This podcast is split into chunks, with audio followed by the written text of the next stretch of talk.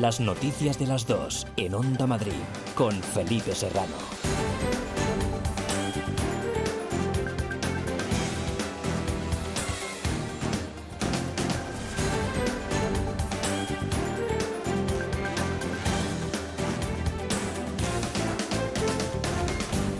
Tardes, un saludo. ¿Qué tal? Primera alerta amarilla por calor de este año. La Consejería de Sanidad mantiene activado el aviso de precaución debido a las altas temperaturas y así va a continuar hasta las 8 de la tarde debido a que los termómetros subirán hoy hasta los 37 grados en la capital y en otros puntos de la región como la zona sur o la corona metropolitana. Con este calor no es de extrañar que a muchos les costara anoche conciliar el sueño. La calor mucho, mucho ya se ha notado la calor que pues ya empezó, pues estamos ya con las ventanas abiertas, ya durmiendo. Horrible, un calor que yo no he dormido, si he dormido dos horas es mucho.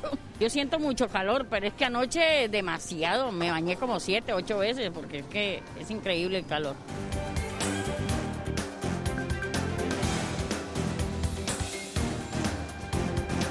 La portavoz del Gobierno, María Jesús Montero, ha descartado que el Ejecutivo se esté planteando decretar un estado de alarma por territorio si la situación del virus se descontrola, según había indicado esta mañana la vicepresidenta primera.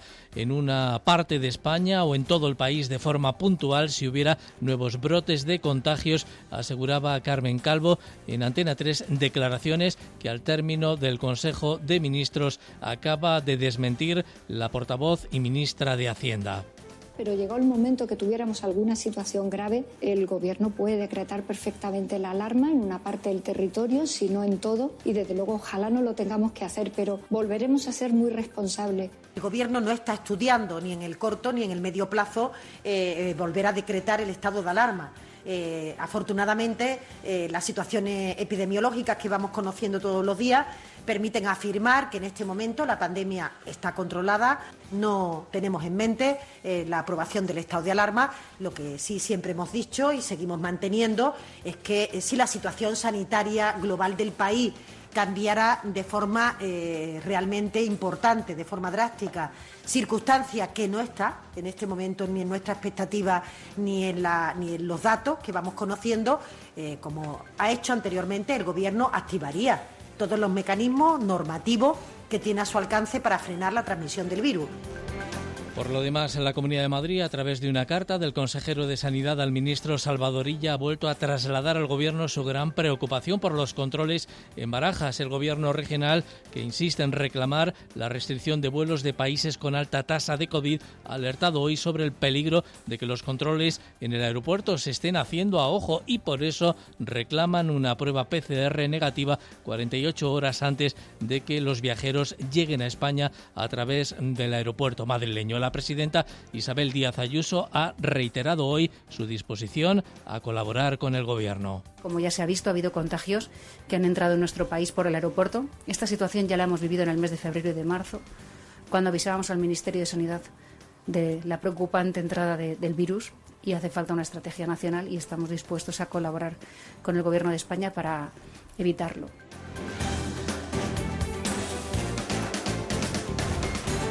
Martes 23 de junio, más noticias titulares con Elia Fernández.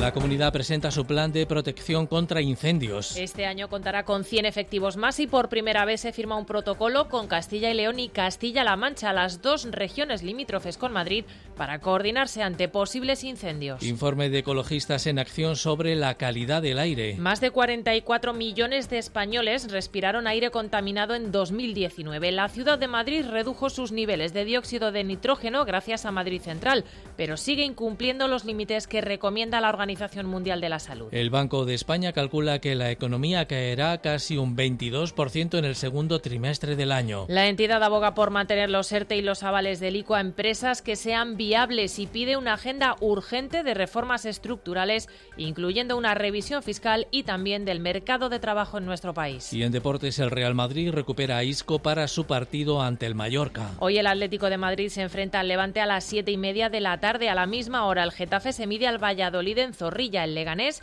abrió ayer la jornada 31 en primera, empatando a cero con el Granada.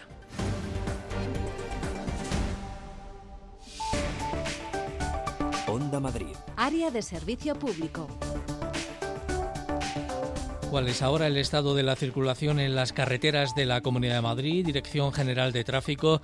Alfonso Martínez, buenas tardes. Buenas tardes. En este instante, en la red de carreteras de la comunidad, tengan precaución en la 6, van a encontrar circulación lenta en el plantío en dirección Madrid. En el resto de entradas y salidas de la capital se circula sin problemas, al igual que en las rondas de circunvalación M40 y M50. Desde la Dirección General de Tráfico, en este martes 23 de junio, les insistimos una vez más, moderen la velocidad y sean muy prudentes al volante.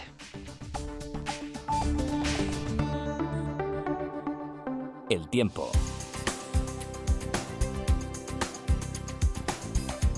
Las temperaturas, eh, ya lo saben, en aumento. Ainhoa González, buenas tardes. Buenas tardes. Hoy de nuevo el calor es el protagonista. Tenemos aviso activado en toda la comunidad, nivel amarillo, porque en la zona de la sierra se podrían llegar a alcanzar máximas cercanas a los 35 grados, mientras que en el resto de la comunidad podríamos llegar a ver valores de hasta 37 y 38. Mucho sol, pero nubosidad de evolución. Durante la tarde no se descarta que esas nubes se desarrollen y puedan dejar en el entorno de la sierra algún chubasco aislado, alguna tormenta, amago tormentoso, pero sería de forma puntual. Y de cara a mañana podemos adelantar que desciende ligeramente el termómetro, aún así seguiremos rondando los 35 grados en general y tendremos una jornada también tan tranquila pero con más nubosidad y la posibilidad de algún chubasco por la tarde en la sierra. Dos de la tarde y siete minutos.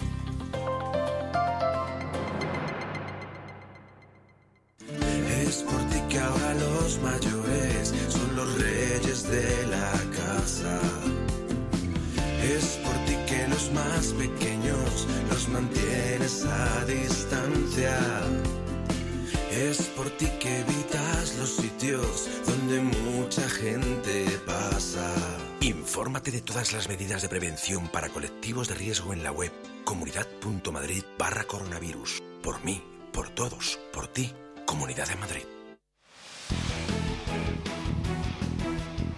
Los equipos madrileños juegan en el partido de la Onda.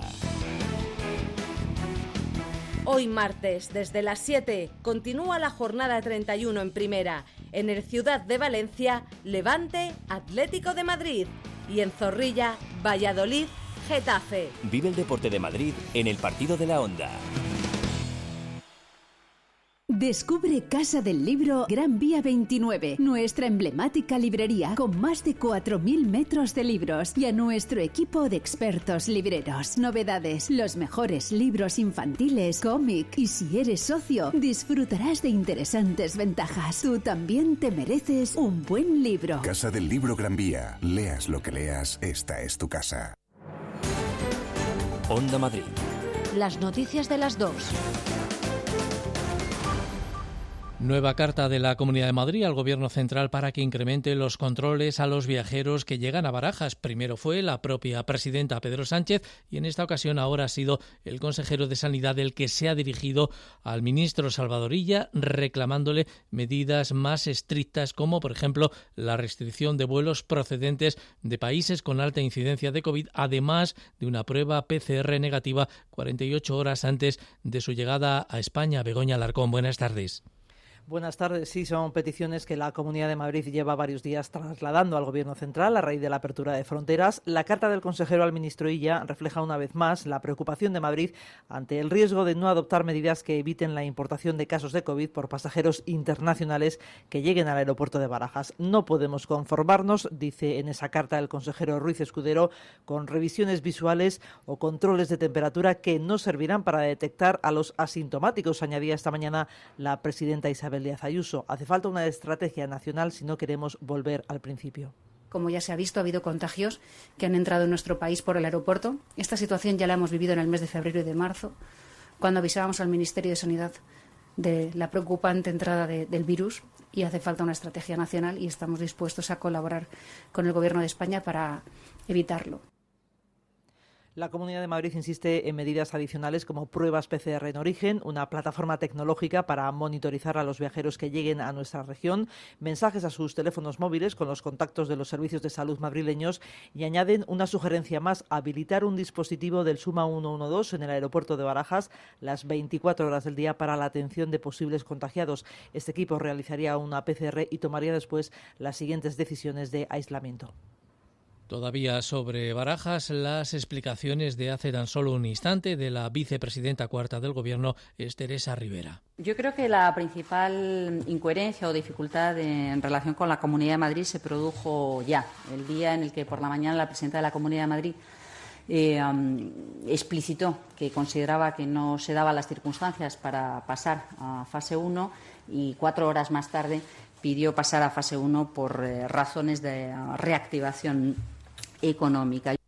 El debate sobre la fiabilidad o no de las medidas de control en barajas para prevenir la pandemia han llegado también hasta la Asamblea de Madrid al término de la Junta de Portavoces. Cuéntanos, Eva Prat. PP y Ciudadanos exigen al Gobierno central que comparta la preocupación de los madrileños y ponga en marcha un plan efectivo y serio para Barajas. Escuchamos al popular Alfonso Serrano y al portavoz de la formación naranja César Zafra. Que tiene la preocupación de las instituciones madrileñas y de los servicios sanitarios madrileños, que estamos viendo ya como algunos brotes en España son importados y han entrado precisamente por el aeropuerto de Barajas. Es necesario y desde Ciudadanos exigimos que el señor Sánchez llame hoy mismo al Gobierno de la Comunidad de Madrid para plantear un plan serio y riguroso que evite posibles contagios en el aeropuerto de la Comunidad de Madrid. Desde Vox, Rocío Monasterio asegura que si no actúa el Gobierno central, lo tiene que hacer ya el Ejecutivo Regional. El control en las puertas de los hoteles, que sí puede hacer la Comunidad de Madrid para eh, detectar personas con síntomas, incluso hacer PCRs.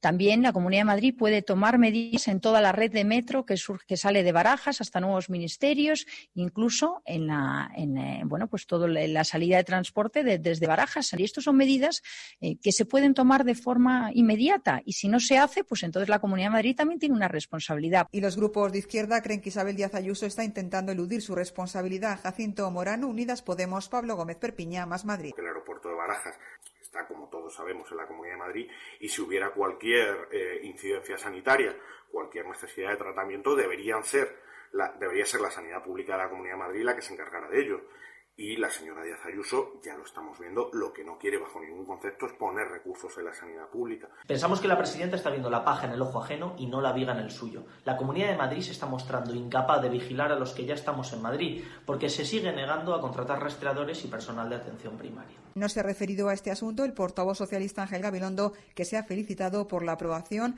en la Junta de Portavoces de las reglas de funcionamiento y composición de la Comisión de Investigación sobre Residencias. Y mientras la Comunidad de Madrid continúa adaptándose a la nueva realidad tras el fin del estado de alarma, el presidente de la Federación de Municipios de Madrid y alcalde de Arganda, Guillermo Ita, ha lamentado hoy que el gobierno regional no haya tenido en cuenta a los ayuntamientos, ya que son los consistorios los encargados de dar cumplimiento a muchos de los aspectos del nuevo decreto regional en vigor desde el domingo. Son declaraciones en Buenos Días Madrid con Juan Pablo Colmenarejo. A mí me hubiera gustado que para la redacción del decreto que se tomó en consideración para la nueva normalidad, la Comunidad de Madrid se hubiera llamado a la Federación de Municipios, porque creo que somos un agente fundamental.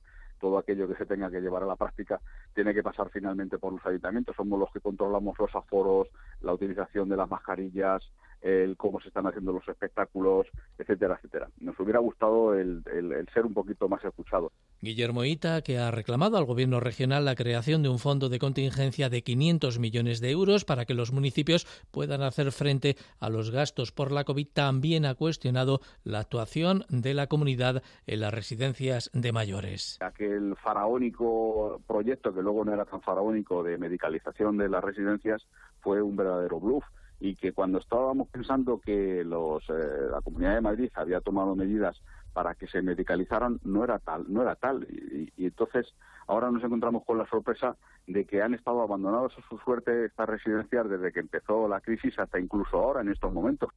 Sobre este asunto, el diario El País entrevista hoy a Antonio Burgueño, el ideólogo de la privatización hospitalaria, fichado como asesor durante unas horas por la presidenta Díaz Ayuso para hacer frente a la pandemia. Burgueño ha admitido que los mayores quedaron abandonados en la región y a su juicio en toda España y que los centros de mayores no se medicalizaron hasta pasado el día 6 de abril. Este asesor sanitario asegura que se limitó a dar consejos a la comunidad para la que elaboró un plan con 270 tareas por el que no cobró y que él no ejecutó ya que se apartó ante las críticas de los sanitarios. Esto ha dicho también la presidenta Díaz Ayuso cuando le han preguntado sobre Burgueño y también sobre el consejero de Sanidad Enrique Ruiz Escudero, en quien sigue confiando.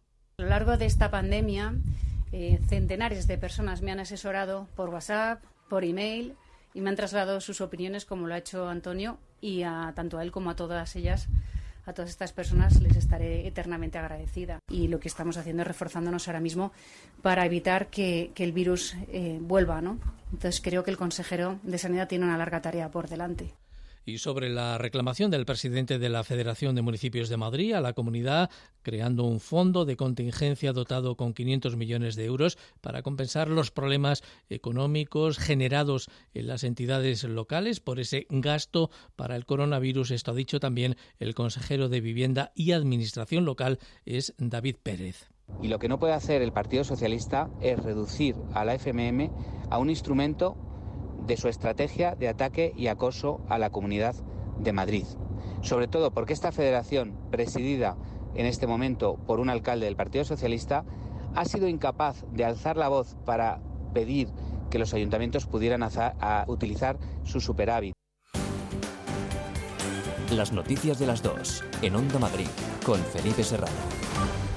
Ya conocemos los detalles del plan Infoma, el dispositivo de la Comunidad de Madrid para prevenir y combatir los incendios forestales. Este verano crece el presupuesto, aumenta el número de efectivos y mejora también la coordinación con Castilla y León y Castilla-La Mancha. Begoña. Sí, 38,4 millones de euros, son 200.000 euros más que el año pasado, 5.042 profesionales movilizados y casi 3.000 voluntarios, un récord para prevenir y combatir los incendios forestales este verano. Madrid es la región en Europa que más invierte por hectárea en materia forestal. El 90% de los incendios se quedan en conatos porque la actuación de los efectivos en los primeros 30 minutos funcionan. Estamos en las mejores manos, dice la presidenta Isabel Díaz Ayuso y sabiendo que va a ser una época difícil, ha sido un invierno, como todos saben, y una primavera de muchas lluvias, también podemos estar tranquilos porque estamos en las mejores manos, con cuerpos de élite, y por eso, a pesar de las inclemencias y de las dificultades que van a encontrar, estamos seguros de que la campaña de Infoma será nuevamente un éxito. El plan Infoma implica movilizar a los 19 parques de bomberos regionales, 52 retenes de pronto ataque, 37 puntos de vigilancia y nuevas bases con recursos aéreos. Y entre las novedades, un convenio que se firmará entre las tres comunidades limítrofes, Madrid, Castilla-León y Castilla-La Mancha, tras los terribles incendios del pasado verano en Cenicientos, Cadalso de los Vidrios y Las Rozas de Puerto Real. La campaña de incendios estará operativa hasta el 30 de septiembre.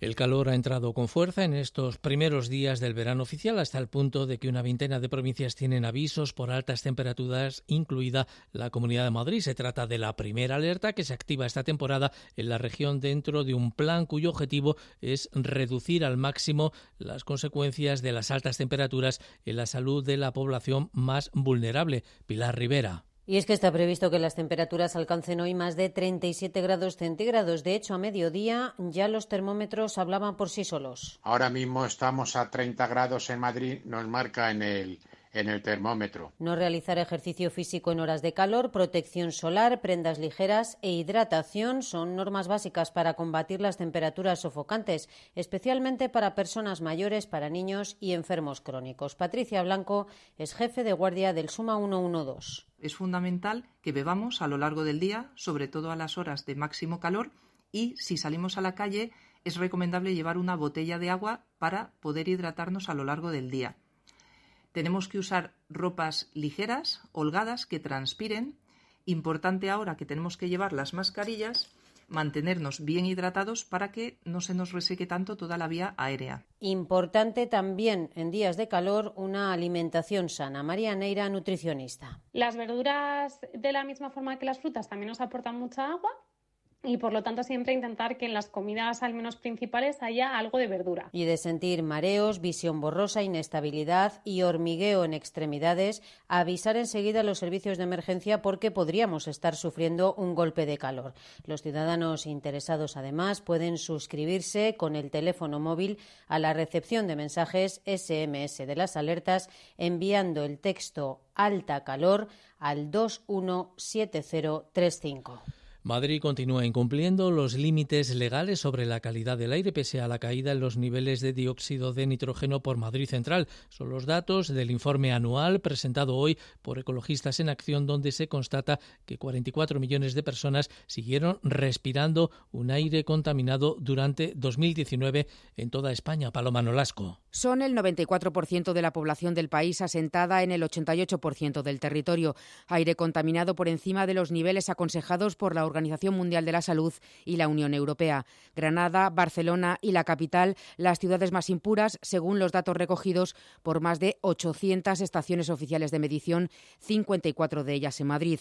Paco Segura, coordinador de Ecologistas en Acción, concluye que toda la población madrileña respiró el año pasado aire perjudicial que contenía, entre otros, estos elementos. Tenemos problemas de ozono troposférico prácticamente en toda la región, sobre todo en la sierra y en el corredor de Lenares.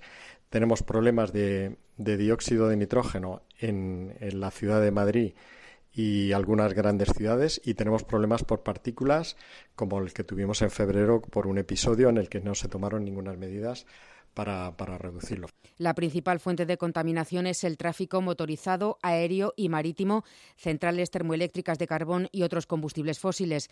Como contaminante, el ozono es el más generalizado, con niveles que crecen en verano debido a las olas de calor cada vez más frecuentes e intensas debido al cambio climático. La organización considera que el aire sucio es un problema de primer orden porque cada año genera cerca de 30.000 muertes prematuras. El alcalde Almeida le ha pedido a ecologistas en acción que deje de hacer política y se dedique a pensar en la mejora de la calidad del aire, como ya está haciendo el gobierno municipal, dice con su plan Anticontaminación Madrid 360. Mar García. No entiende el alcalde José Luis Martínez Almeida las críticas de los ecologistas. ¿Pero por qué me critican esta vez? A Madrid siguen cumpliendo. Yo le diría a ecologistas en acción que le dé un voto de confianza a Madrid 360. Y recomienda que dejen de hacer política con la contaminación, que dejen de mirar al pasado, que Madrid 360 es el futuro, añade el alcalde. Pero yo le diría de verdad a ecologistas en acción que deje de hacer política, por favor, no es el momento de hacer política, que deje de hacer recriminaciones constantes, que deje de mirar al pasado, que mire al futuro. Le tendemos la mano a la colaboración a Ecologistas en Acción, le decimos que podemos trabajar juntos, que a pesar de las diferencias políticas y ideológicas que podamos tener, que nosotros estamos dispuestos a mejorar Madrid 360, como hemos dicho siempre. Y sobre el aviso del sector del taxi de iniciar protestas frente a la desescalada que dicen les perjudica, contesta así Martínez Almeida. Entonces están hablando para tratar de llegar a soluciones consensuadas. Creo que nosotros ya lo hemos demostrado a lo largo del tiempo con este sector que queremos llegar a soluciones. Hemos pactado con ellos modificaciones al régimen del taxi y nosotros confiamos en poder llegar a una solución sin necesidad de hacer una huelga. Protestas que se pueden iniciar desde el sector del taxi esta misma semana y que pueden llegar a prolongarse durante todo el verano. Onda Madrid. Las noticias de las dos. La ministra de Igualdad, Irene Montero, ha denunciado en un juzgado de Collado Villalba a la concejal de Vox en Galapagar, Cristina Gómez Carvajal, por coacciones y acoso diario en su domicilio y también en las redes sociales. En el texto de la denuncia se indica que la edil de Vox, en trámite ahora de expulsión del partido, ha acudido a diario durante el estado de alarma a las inmediaciones del domicilio de Montero, donde además de reproducir algunos insultos, aseguraba que no va a parar hasta que la ministra de Igualdad abandone su domicilio particular y también España junto a su familia con destino a Venezuela. Durante una entrevista en televisión española, la ministra ha justificado su denuncia por la reiterada mm, diariamente y también su deseo de charla de casa, además de asegurar que las protestas frente a su domicilio no son escraches, sino acoso, ha dicho, mascarado en el que participan militantes de extrema derecha ir de forma cotidiana y continuada a la casa de una persona, insisto, no porque tenga una reclamación política o porque tenga una opinión que quiera expresarme o expresarnos, sino porque quiere eh, que no, ella, ella misma dice que quiere que nos vayamos y que no va a parar hasta que yo y mi familia pues nos vayamos rumbo a Venezuela, pues creo que puede ser constitutivo de delito y así lo he puesto en conocimiento de la justicia. La Policía Municipal de Madrid ha incrementado su presencia en el barrio de Batán, donde cunde la preocupación entre los vecinos por el aumento de los delitos que atribuyen a menores extranjeros no acompañados alojados en un albergue juvenil de la Casa de Campo convertido en recurso de emergencia. Con los vecinos ha estado esta mañana Gloria García Talavera. Los vecinos de Batán piden que el albergue de la Casa de Campo vuelva a ser un dispositivo juvenil. Hace un año que se reconvertía para acoger a los menores extranjeros no acompañados. Desde entonces aseguran que en el barrio han aumentado los conflictos y la inseguridad. Pues nada, que salen grupos bastante grandes, eh, a lo mejor salen 10 o 12 chavales, eh, menores, por supuesto, pero adolescentes y son muy peligrosos, porque entran en el chino, entran todos juntos. Creo que han robado aquí en este bar creo que han robado y han intentado atracar a, personas mayores. Los comerciantes denuncian robos en sus negocios. Escuchamos a una de las trabajadoras del restaurante que está junto al metro de Batán. Yo he llegado aquí a las 7 de la mañana y cuando yo abrí la puerta estaba desactivada la alarma y cuando entré en la barra, encendí la luz, estaba todo tirado todo tirado, pero ellos reventaron la persiana de aquí de enfrente y lo sacaron las bebidas, eh, los molinillos de la cafetera, eh, llevaron herramientas. En lo que va de año se han realizado 30 detenciones y se han denunciado 45 atracos. La Policía Municipal ha reforzado su presencia en la zona y además se ha coordinado con la seguridad de Metro. Las trabajadoras de limpieza del Hospital Gregorio Marañón prosiguen con su calendario de movilizaciones contra la privatización del servicio, de momento con concentraciones en la puerta principal del centro, paros parciales el jueves y el viernes y una huelga de tres días desde el próximo lunes. Ángel García. Todos los sindicatos del Gregorio Marañón, UGT, CESIT, Comisiones Obreras, MATS y AMIT apoyan las movilizaciones contra la privatización parcial del servicio de limpieza Víctor Tomé es el presidente del comité de empresa. Consideramos una traición a lo público. El comité de empresa preguntó por carta al actual gerente el 20 de enero si su intención era privatizar la limpieza, a lo que nos contestó por escrito no entraba en sus planes. ¿Cuál es nuestro asombro que el pasado 3 de junio se publicó la licitación de centros de servicios de la limpieza integral y en el lote número 7 el contrato recoge la limpieza de determinadas instalaciones de nuestro hospital? De momento tienen el respaldo de la izquierda regional, Isa Serra de Podemos, José Ángel Gómez Chamorro del PSOE y Mónica García de Más Madrid. Nos parece alucinante que justo después de la crisis sanitaria que hemos vivido y que seguimos viviendo, más de 500 trabajadoras vayan a pasar a trabajar para empresas como de Florentino Pérez. Este es el regalo que ha hecho a este personal que no siendo sanitario ha estado en primera línea de batalla en la pandemia. La señora Ayuso y el gobierno del Partido Popular ha vuelto a hacer lo único que sabe hacer, que es privatizar la sanidad, recortarla y entregársela a sus amigos. Los trabajadores de la limpieza se concentrarán el jueves ante la Asamblea de Madrid.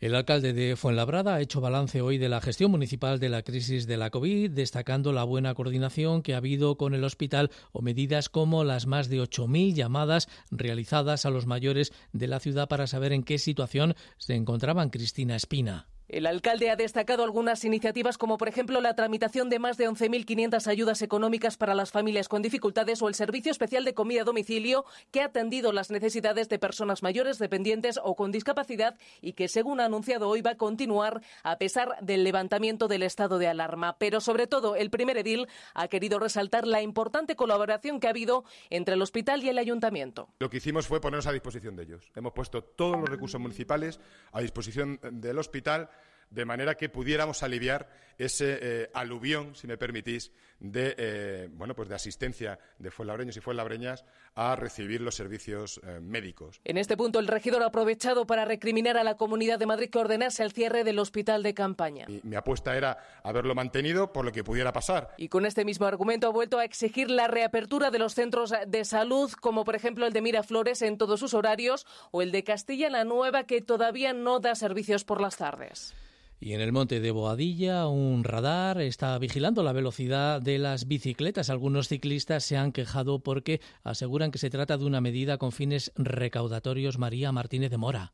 Al igual que en un coche, en una bicicleta también es necesario pisar o, en este caso, apretar el freno. Ir por encima de la velocidad permitida puede poner en riesgo a los peatones que en el monte de Boadilla tienen preferencia y muchas veces no se respeta. Por ese motivo, la policía local ha instalado un radar móvil que controle que se cumple con la normativa. Luis Fernández es el jefe del cuerpo. Por velocidad no se denuncia, la velocidad nos da un indicio de que están originando un peligro o un perjuicio, una molestia para otros usuarios porque alguien que va a 30 kilómetros por hora no puede frenar en el monte si le cruza un niño. 20 kilómetros por hora, ese es el límite en el monte de Boadilla. Más puede ser motivo de sanción 90 euros y eso ha causado malestar entre los ciclistas de la zona. Pero el jefe de la policía de Boadilla asegura que no se busca multar. Su ánimo no es recaudar, es concienciar a los ciclistas de un uso que se tiene que hacer con carácter recreativo. Eso significa ir despacio, dar preferencia al peatón y respetar la distancia de seguridad. Por el momento no se ha interpuesto ninguna sanción económica.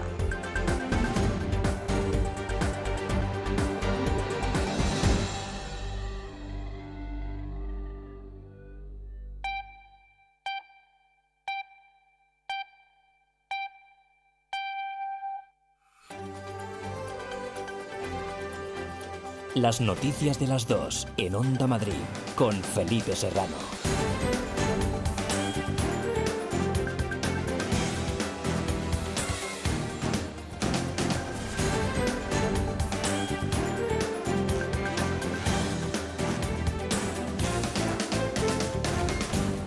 Buenas tardes, un saludo de nuevo. La portavoz del Gobierno, María Jesús Montero, ha descartado que el Ejecutivo se esté planteando decretar un estado de alarma por territorio si la situación del virus se descontrola, según había indicado esta mañana la vicepresidenta primera, en una parte de España o en todo el país de forma puntual si hubiera nuevos brotes de contagios, aseguraba Carmen Calvo en Antena 3, declaraciones que al término del Consejo de Ministros ha desmentido la portavoz y ministra de Hacienda pero llegó el momento que tuviéramos alguna situación grave, el Gobierno puede decretar perfectamente la alarma en una parte del territorio, si no en todo, y desde luego ojalá no lo tengamos que hacer, pero volveremos a ser muy responsables. El Gobierno no está estudiando ni en el corto ni en el medio plazo eh, volver a decretar el estado de alarma.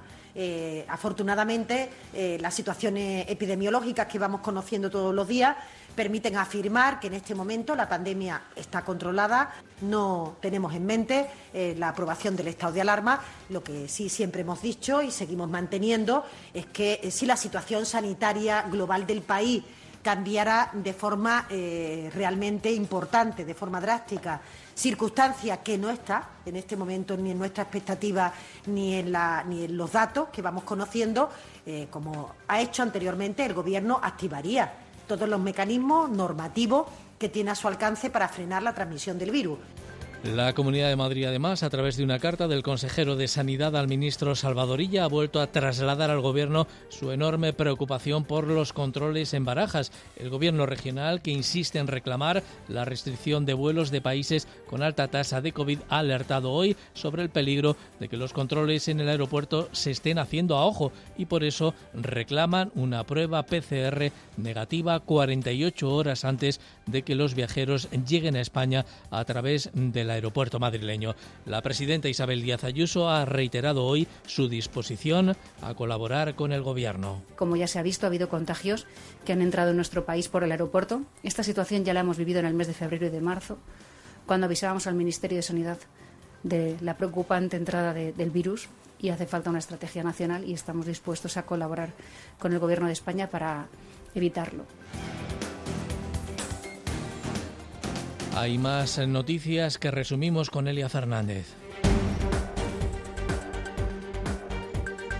El acuerdo para la prórroga de los ERTE más cerca. El Gobierno y los agentes sociales ultiman un pacto para extenderlos hasta el 30 de septiembre, pero dejando la puerta abierta a ampliar su duración hasta finales de año si fuera necesario, como piden empresarios y sindicatos. La pandemia amenaza con dejar en la pobreza a 700.000 personas, según Oxfam. La organización alerta de que la crisis tendrá un impacto ocho veces mayor sobre las personas con menos ingresos y prevé que el número de pobres en España rozará los 11 millones. La Comisión de Reconstrucción del Congreso se cierra con desacuerdos. Los grupos tienen hasta mañana para presentar sus propuestas de conclusiones, pero Vox ya ha anunciado que deja este foro. La formación ha avanzado también que votará en contra de crear una comisión similar para Madrid. Ayuda económica para los ayuntamientos. El presidente de la Federación de Municipios de Madrid, Guillermo Ita, reclama al Ejecutivo Autonómico un fondo de 500 millones de euros para compensar, dice, el esfuerzo financiero que las entidades locales han hecho durante la crisis del coronavirus.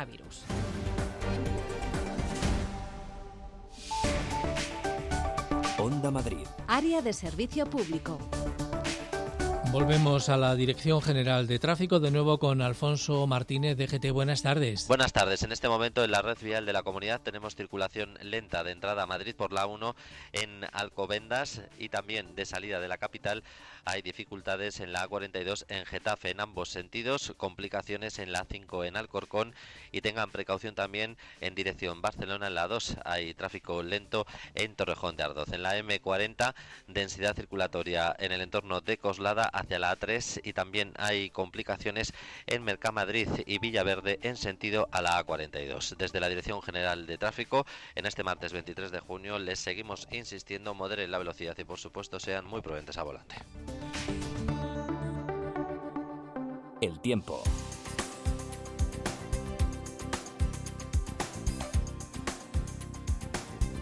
Previsión meteorológica con mucho calor hoy. Cuéntanos, Ainhoa González, buenas tardes. Buenas tardes. Hoy de nuevo el calor es el protagonista. Tenemos aviso activado en toda la comunidad, nivel amarillo, porque en la zona de la sierra se podrían llegar a alcanzar máximas cercanas a los 35 grados, mientras que en el resto de la comunidad podríamos llegar a ver valores de hasta 37 y 38. Mucho sol, pero nubosidad de evolución. Durante la tarde no se descarta que esas nubes se desarrollen y puedan dejar en el entorno de la sierra algún chubasco aislado, alguna tormenta, amago tormentoso, pero se de forma puntual.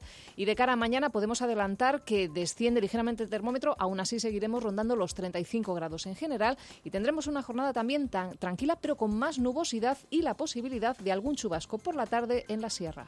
25 minutos y serán las 3 de la tarde.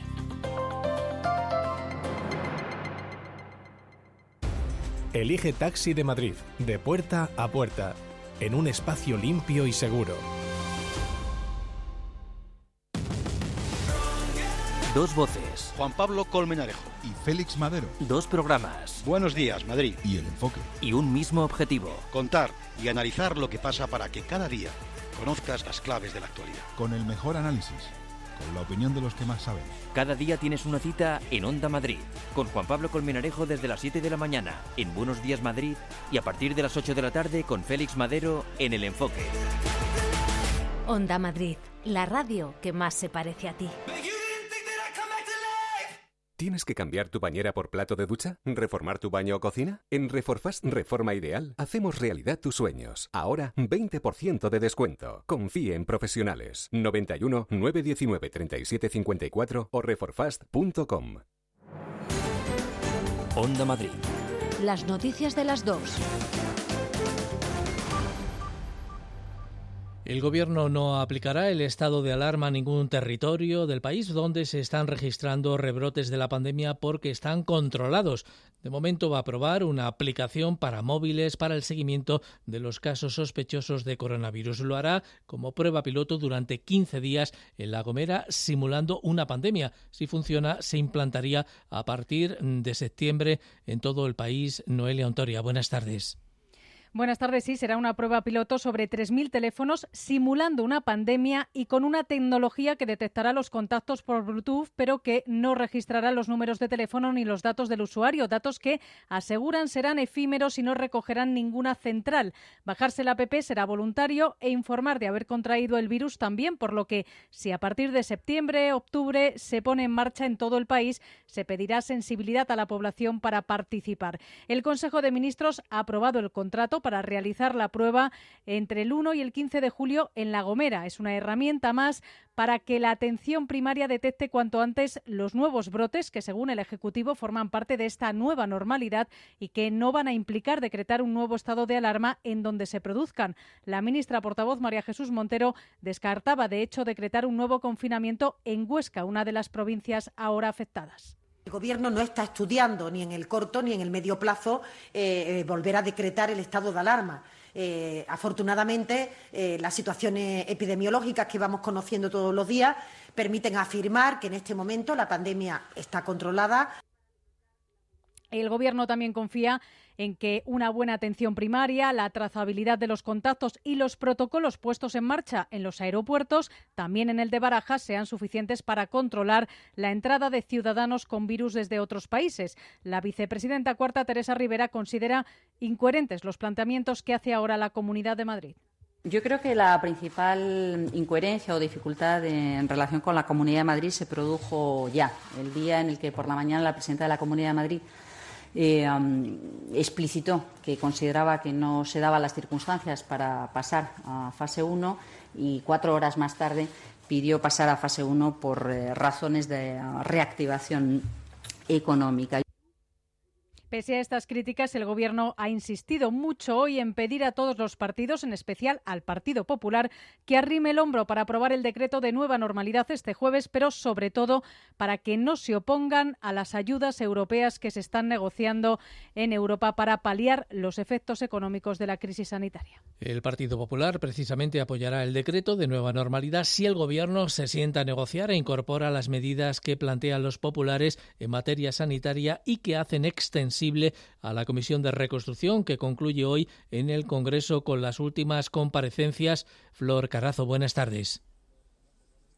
Buenas tardes. Pablo Casado respaldará el decreto si el Gobierno se sienta a negociar con su partido y entre hoy y mañana acepta incorporar medidas fundamentales recogidas en el Plan Cajal de los Populares. Nosotros estaríamos dispuestos a apoyarlo una vez que el Gobierno haya escuchado y se haya sentado con el Partido Popular para incorporar otras medidas que consideramos necesarias.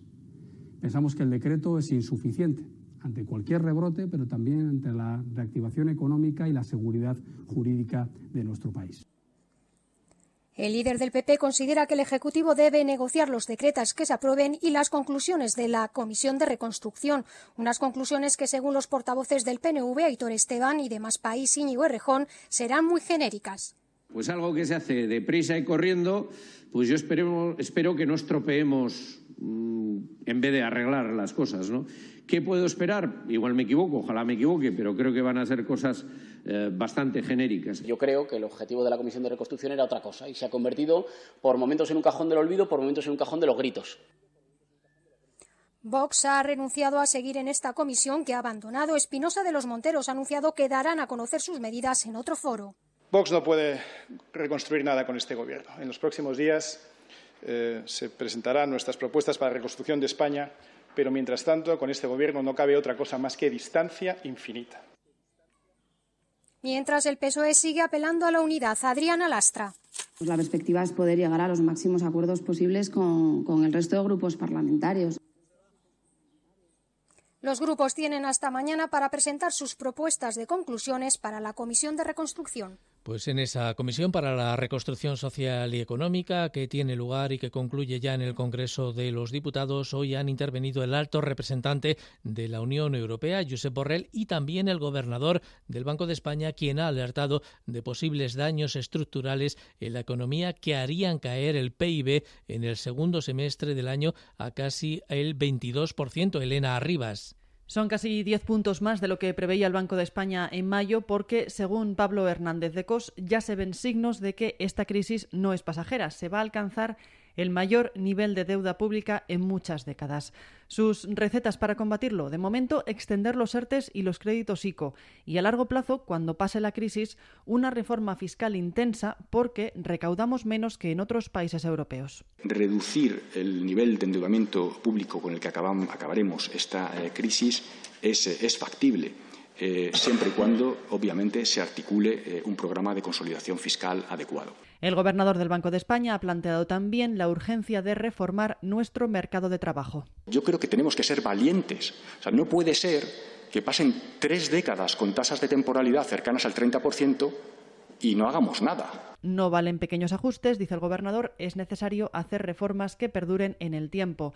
El vicepresidente de la Comisión Europea, Josep Borrell, ha señalado que de esta crisis saldremos con cicatrices, pero sin hombres de negro que vengan a pedir recortes a cambio de los fondos comunitarios. Evidentemente no va a ser un cheque en blanco, pero sí va a estar con una condicionalidad, digamos, funcional. Eso sí, ha alertado de que el coronavirus amenaza con incrementar la brecha entre el norte y el sur de Europa. La ministra de Trabajo también ha indicado hoy que ve muy cerca el acuerdo con los agentes sociales para prorrogar los expedientes de regulación temporal de empleo hasta el 30 de septiembre, después de que en la reunión de ayer con los agentes sociales se avanzara mucho en declaraciones a Telecinco. Yolanda Díaz ha pedido a sindicatos y a empresarios que una vez más se comprometan con su país. Creo que estamos muy cerca y me parece que eh, estamos avanzando. Por tanto, tenemos tiempo. Sí hago un llamamiento, ya que tengo esta ocasión, para pedirles una vez más ¿no? que se comprometan con su país. Y luego están las consecuencias sociales. El impacto de la pandemia puede incrementar en más de 700.000 las personas pobres en España. Un estudio de Osfan Intermón lo pone de manifiesto. El coronavirus empobrecerá ocho veces más a los pobres que a los ricos. Marta Zúñiga.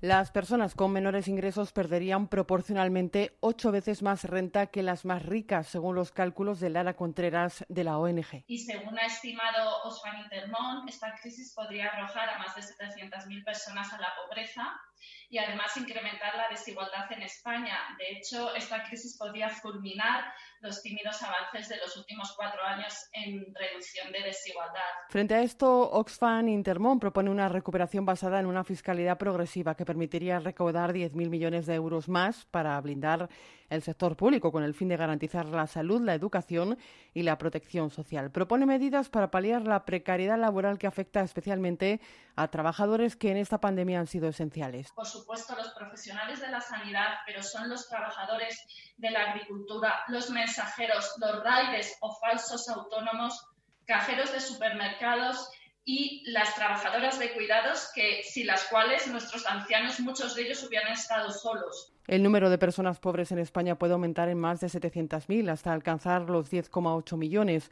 El porcentaje de 21,5% antes de la COVID-19 pasaría al 23,1% de la población tras los efectos de la pandemia. Las noticias de las dos en Onda Madrid con Felipe Serrano.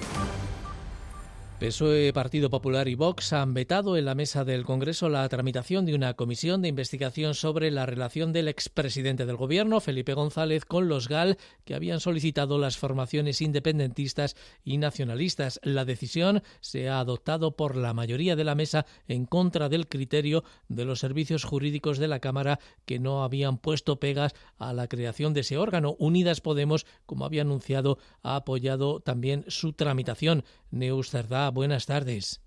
Buenas tardes. No llegará a pleno ya que han votado en contra PSOE, PP y Vox. La portavoz socialista en el Congreso, Adriana Lastra, reitera que no tenía sentido la comisión de un caso ya sentenciado hace dos décadas en los tribunales.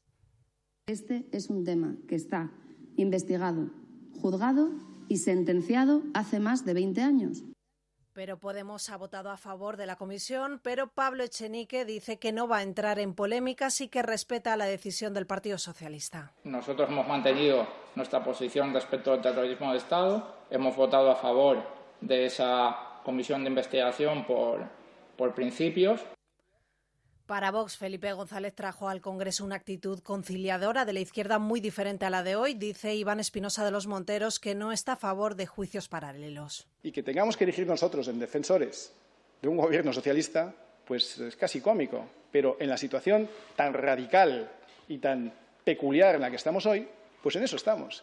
En defender lo mejor de nuestro legado, con nuestra tremenda diferencia ideológica con todos los gobiernos del Partido Socialista, pero que nada tiene que ver el de esa época con el de hoy, lamentablemente para España.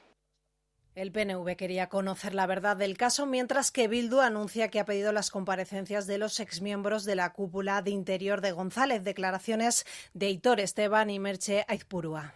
Me sigue sorprendiendo incluso que ni siquiera se lleve a pleno para, su debate y votación, porque muchas veces se suele hacer, ¿no? Por cortesía parlamentaria. Peticiones de comparecencia de los exministros del Interior con Felipe González, así como la comparecencia del secretario de Estado para la Seguridad, también condenado por las acciones del GAL, Rafael Vera, y el exmagistrado de la Audiencia Nacional, Baltasar Garzón, Bildu cree que PSOE, PP y Vox están tratando de evitar que los hechos se investiguen políticamente para poder depurar responsabilidades.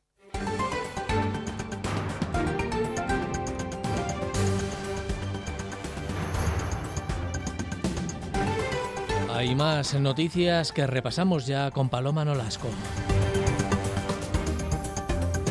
Los Reyes inician hoy en Canarias su gira por todas las comunidades autónomas. Será durante gran parte del mes de julio. La próxima parada es el jueves en Baleares y el objetivo, agradecer sobre el terreno el esfuerzo de instituciones, colectivos y ciudadanos frente a la pandemia. Felipe VI y doña Leticia están acompañados del presidente autonómico Ángel Torres y la ministra de Política Territorial Carolina Darias. En Canarias visitan la Casa Museo de Benito Pérez Galdós, paseo por la playa de las Canteras y reunión con representantes del sector del turismo.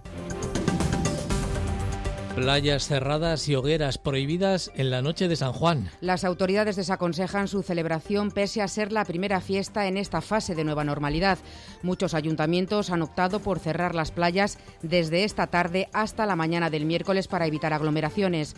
En Barcelona, por ejemplo, las hogueras no están autorizadas, pero sí se permiten pequeñas fogatas que son incompatibles con algunas medidas de higiene, como cuentan aquellos que no quieren quedarse sin fiesta el gel, el gel podría encender el petardo, se te enciende la mano, hace un chispazo, se podría, podría haber algún accidente. Por eso, gel, esta noche nada de gel.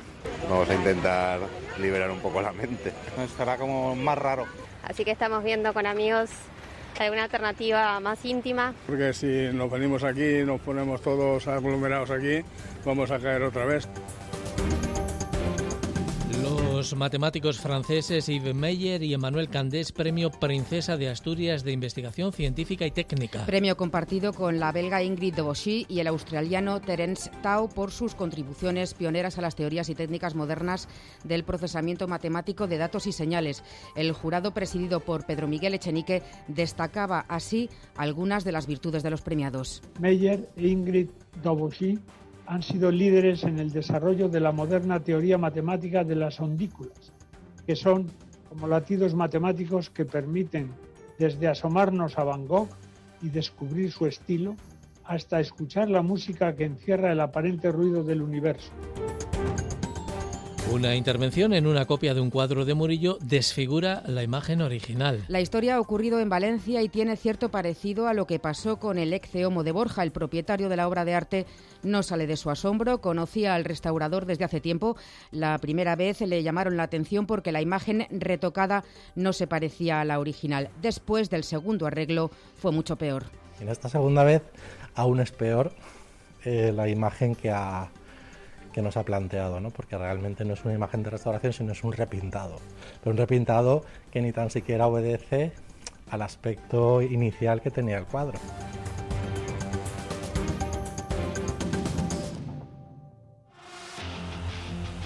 Onda Madrid. Deportes. Actualidad deportiva, Laura Cabrera, buenas tardes. ¿Qué tal, Felipe? Buenas tardes y comenzamos con una noticia que acabamos de conocer que tiene que ver con el mundo del tenis y es que el serbio Novak Djokovic ha informado este martes de que ha dado positivo en el test del COVID-19 al que se sometió el pasado lunes en Belgrado ante las sospechas de haberse contagiado en el torneo Adria Tour que él mismo había organizado este pasado fin de semana. También su mujer ha dado positivo en la prueba. Se une de esta manera al búlgaro Dimitrov, al croata Koric y también al serbio Víctor Trojki en la lista de contagiados contagiados. El torneo ha centrado las críticas del mundo del tenis por las pocas medidas de seguridad y por las imágenes que se vieron de los protagonistas festejándolo en un local nocturno. Hablamos ya de fútbol. El Fútbol Club Barcelona va a recibir hoy a las 10 de la noche al Athletic Club de Bilbao intentando recuperar la primera plaza arrebatada el domingo por el Real Madrid y meter presión a los blancos que tendrán que jugar su partido mañana ante el Mallorca. En lo deportivo, Zidane ha recibido hoy excelentes noticias porque recupera a Isco mucho antes de lo previsto. El malagueño junto con Sergio Ramos, que terminó con un fuerte golpe en la rodilla en Anoeta, y Asar, al que Zidane le dio descanso ante la Real, han entrenado hoy con normalidad junto con el resto del grupo. Zinedine Zidane ha comparecido este mediodía ante los medios de comunicación y ha hablado de uno de los asuntos de actualidad, la polémica con respecto a los horarios y es que el Real Madrid ha elevado una queja a la Liga porque solo va a tener 64 horas de descanso entre las jornadas 33 y 34, mientras que el Barça en las mismas jornadas tendrá casi el doble 120 horas. El técnico francés huye de polémicas. un día es horario, un día los árbitros, un día hay, hay, siempre algo, aquí pasa algo. Entonces cada uno hace su trabajo. Y yo algo mío, que es bastante ya complicado. Faltan ocho partidos de ligas y, y tenemos un partido muy, muy, muy importante mañana. Y es lo que, lo que me interesa a mí. El Atlético de Madrid va a jugar hoy a las siete y media en el Ciudad de Valencia ante el Levante. El empate del Sevilla ayer ante el Villarreal le ha arrebatado momentáneamente la tercera plaza de la clasificación. Simeone sigue sin poder contar ni con Felipe ni con Versálico. Si gana, el técnico argentino igualará a Luis Aragonés en número de victorias, 194 en el banquillo rojiblanco. No lo sabía y ya lo he dicho un montón de veces. No me detengo en el camino cual estamos transcurriendo. Hoy no, hay, no es momento para detenerse a mirarse en el espejo, sino simplemente es trabajar, ganar, llegar al objetivo y preparar de la mejor manera lo que vendrá que será la Champions.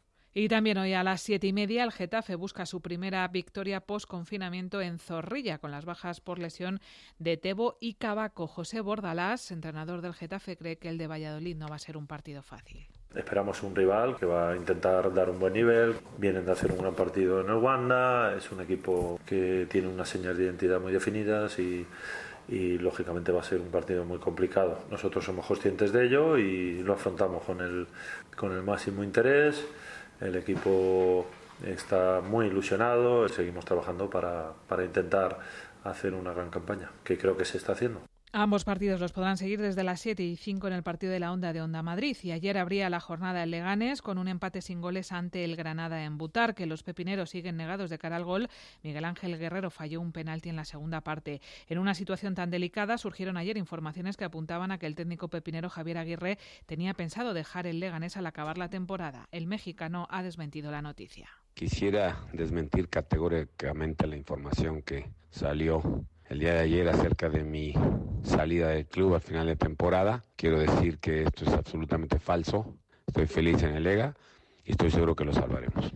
Y en baloncesto, sufrida victoria ayer del Real Madrid ante el Valencia para seguir en la lucha por el título ACB y depender de sí mismos. Ganó de 5 puntos, 95-90, con una gran actuación de Facundo Campazo, que acabó con 42 puntos de valoración. Máxima igualdad en este grupo B, ahora mismo con un cuádruple empate entre el Valencia, el Real Madrid, el Burgos y el Gran Canaria. Próxima cita mañana miércoles ante el Andorra sin margen de error. Pablo Lasso. Creo que el Burgos nos enseñó un camino, nos enseñó el, que vamos a tener que jugar muy concentrados, todos los equipos que han venido aquí están compitiendo muy bien y sabemos que el Andorra va a ser eh, muy duro si no somos capaces de jugar con la misma concentración que hemos hecho hoy. Tienen muy buenos anotadores y estoy seguro que si no somos capaces de rápidamente olvidarnos de la victoria de hoy y prepararnos para Andorra, sufriremos porque, porque estamos viendo todos los partidos muy igualados, estamos hablando de equipos que están compitiendo muy bien y nosotros sabemos que el partido del, de dentro de 48 va a ser tan difícil o más que este.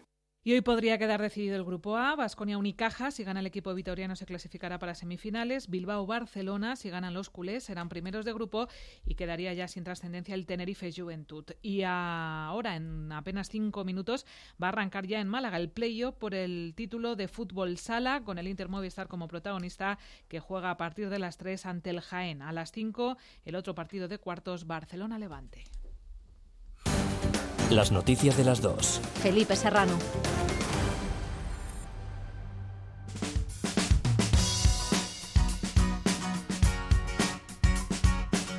Y esta es también la agenda de cultura que ha preparado María José Francisco.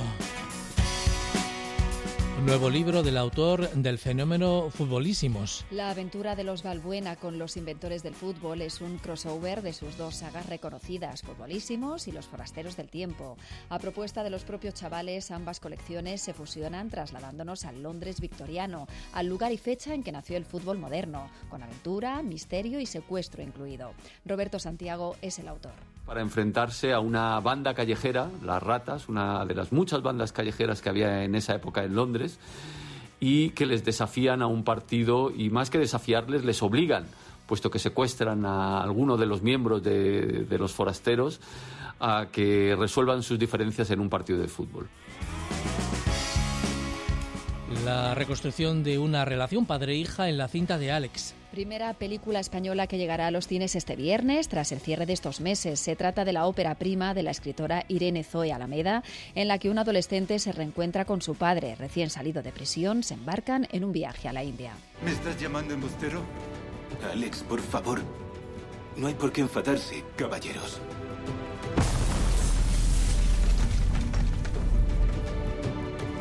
Porque iba a volar por los aires mi propio negocio. Las palabras.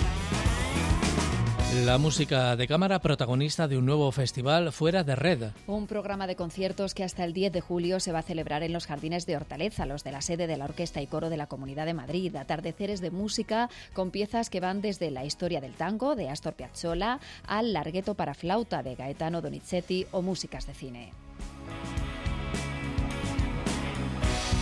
Jazz también en Torrelodones. Cuarta edición del Festival de Jazz Made in Spain del 9 al 11 de julio en el Parque La Casa Rosa. En su primera cita, actuaciones de la propia Big Band de la localidad con entrada libre y hasta completar aforo. Le seguirán Machetazo y Daniel García Diego Trío.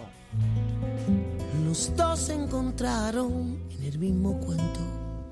Los dos se encontraron justo en el momento. Y continuando con este género musical, un festival novedoso Jazz Palacio Real. Espacios al aire libre de los reales sitios que acogerán entre julio y septiembre actividades culturales y musicales enfocadas especialmente en el jazz y en géneros afines. Organizado por Patrimonio Nacional, participan entre otros Aramalikian o Cenet. Los dos intuyeron, sus ojos cerrados, sus bocas pegadas acercaron su aliento. Fue un beso de esos que cumplen un sueño, un beso de esos que son el primero, un beso de esos que ponen con